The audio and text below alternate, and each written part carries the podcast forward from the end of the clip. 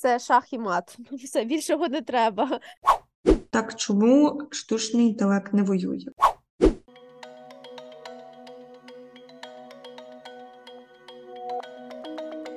Друзі, привіт! Мене звуть Катерина і я рада, що ви увімкнули наш подкаст. Привіт всім, я Віра і я рада сьогодні говорити для вас тут. Наступні хвилини ми поговоримо про дуже мейнстрімну, але неймовірно значущу історію, про штучний інтелект і чого він досяг станом на 2023 рік. Ми впевнені, що вас не оминула історія з ботом штучного інтелекту GPT. Можливо, ви навіть бавилися з ним, задавали йому різні завдання, креативні задачі, і вас вражала його кмітливість і навіть правильні відповіді на ті поставлені питання. За минулі тижні, поки ми не були в етері, запал вже згас. В стрічці новин менше з'являється захоплених окликів із скринів від GPT, але з'являється все більше насторожених заяв від людей, дотичних до розробки чи використання штучного інтелекту в індустрійних масштабах. Але давайте по порядку. Наприкінці березня в засобах масової інформації був опублікований лист некомерційного інституту Future of Life. І підписаний він був відомими в IT-індустрії людьми.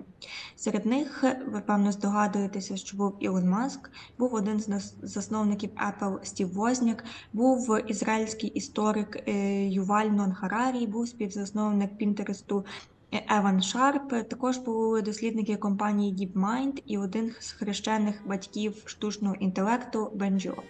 Також ще там був піонер досліджень штучного інтелекту Стюарт Рассел і багато-багато інших. У листі вони детально описали потенційні ризики для суспільства і цивілізації, які несуть системи штучного інтелекту, що конкурують з людиною у вигляді економічних і політичних потрясінь. Також там був заклик до розробників співпрацювати з політиками з питань управління. Підписанти закликали призупинити розробку на 6-місячний термін штучного інтелекту, поки не будуть прийняті протоколи безпеки та внормовані правила користування цим штучним інтелектом. Дуже цікаво, тобто вже років 50-60 людство вдосконалює комп'ютери і різні технології, пов'язані з обчислювальною технікою, олди зрозуміють, а зупинитися варто тільки зараз.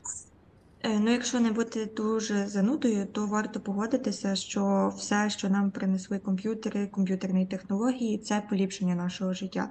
І попри весь скепсис, який виливався постійно і виливається в неті про повстання машин, як в якомусь фільмі, наприклад, в «Термінаторі», цього таки не сталося.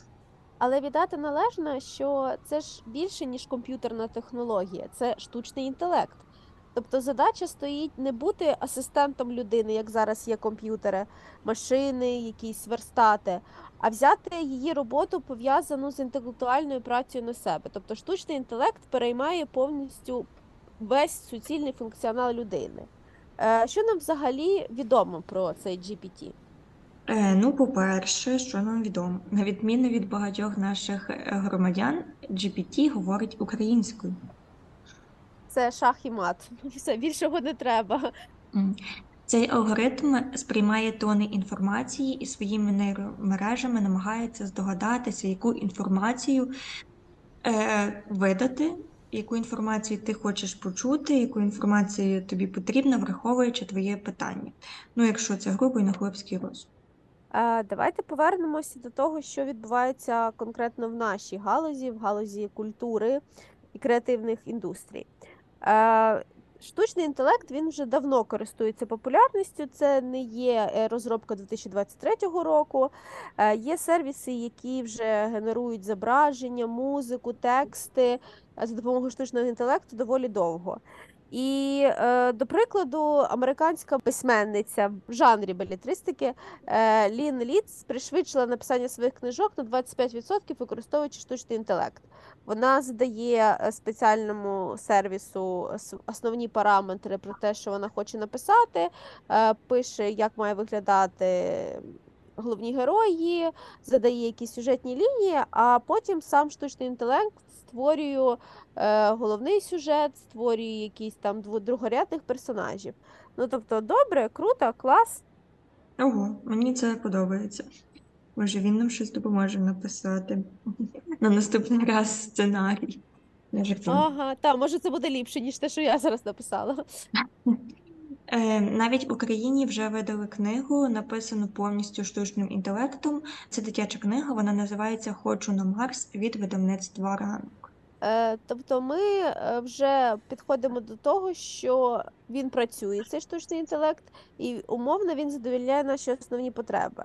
Але є і позитивні, і негативні наслідки штучного інтелекту. Вже навіть є перші скандали. Нещодавно відбулося вручення престижної премії Sony World Photography Awards, і кращою фотографією в цій премії було визнана робота німецького фотографа Бориса Ел Даксена. Як згодом виявилося, робота та не його. Він її згенерував за допомогою штучного інтелекту. І він від премії відмовився, написав офіційний лист, де пояснив, що він взагалі-то спіратив, скопіпастив цю ідею, і взагалі в результаті це все робота штучного інтелекту. Так це вже повстання машин чи ще ні, Катю?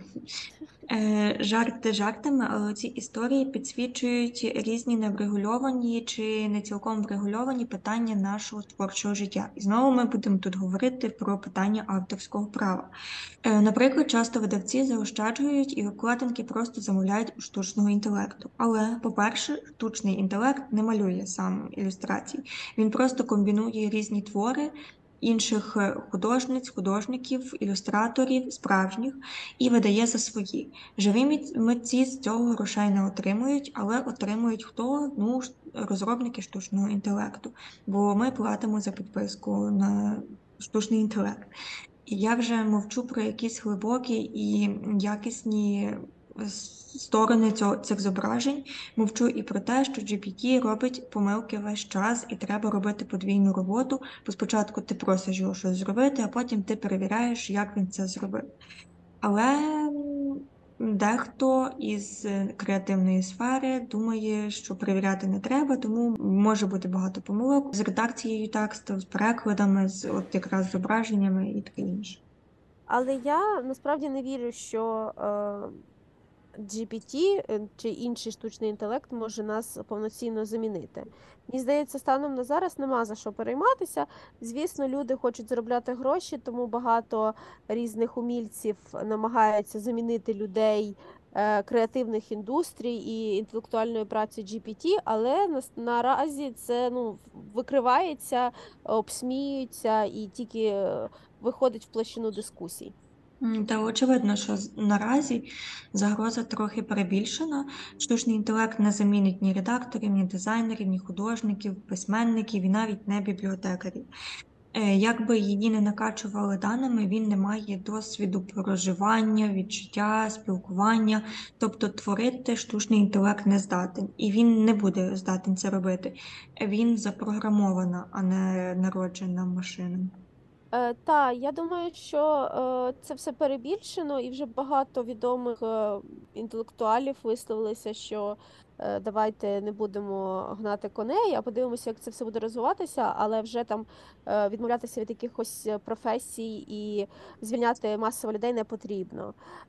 Звісно, людство ставить великі очікування на комп'ютерні технології, і це логічно, це очевидно. За останні 50-60 років ми маємо дуже круті технології, які рятують нам життя, які його спрощують. Всі ми користуємося комп'ютерами, інтернетом, смартфонами, різними програмками. І це окей, це нормально, і ніхто від цього не помер.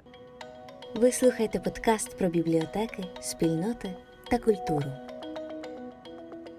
Моя пошта завалена пропозицію використання штучного інтелекту, тренінги, вебінари, аналітичні статті. Навіть наша бібліотечна спільнота вже починає розказувати, як можна використати штучний інтелект в роботі бібліотекаря. Це добре, бо це буде помічник, але він не буде головний взагалі в діяльності людини. Те, що спамлять, це просто маркетинг. А штучний інтелект, до речі, він вже допомагає. Наприклад, у відтворенні загублених фрагментів картин. Це корисно мистецтвознавцям і людям як кінцевому споживачу мистецтва. Штучний інтелект може відповідати на запити читачів, генерувати відповіді на базі нашого каталогу, це якщо ми говоримо про бібліотеку, допомагати в службі підтримки, але людина все одно буде приймати остаточне рішення, не забуваємо про це. Мабуть, коли всі читали новини про штучний інтелект і появилися в чатку, думали про те, чому технології недоступні нам у боротьбі з росіянами. Так, чому штучний інтелект не воює? Ну, це дуже глобальне питання, і тут ми знову повертаємося до теми повстання машин і Термінатора. Насправді, вчити штучний інтелект воювати, програмувати техніку для знищення чи давати їй команди вбивати – це якраз про сценарій апокаліпсису. Гадаю, не варто взагалі йти на цю стежку, навіть пробувати. Хоча я впевнена, що десь там в Силіконовій, Кремнієвій долині, в Каліфорнії чи там, умовно, в Китаї вже щось таке пробують робити. Всі ми бачимо у тих роботизовані машини, які можуть виконувати складні команди, і вони діють, працюють як люди, тобто чисто фізично м'язові рухи повторюють людські. От, але мені здається, що наразі людство достатньо мудре, щоб не впроваджувати штучний інтелект в розробку якихось військових технологій. Але при цьому не треба забувати, що вже існує інша загроза, і вона більш реалістична та небезпечніша. Штучний інтелект – це ідеальний інструмент для генерування фейків, дезінформації та пропаганди.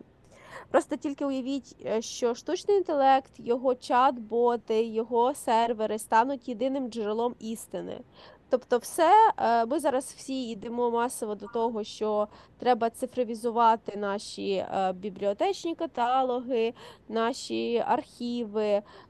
Тобто є електронні бібліотеки вже, є вже електронні архіви, є колекції музеїв. І якщо взяти це все і просто ув'язнити в штучному інтелекті, він буде обробляти ту всю інформацію, він буде нам генерувати дуже багато різних запитів.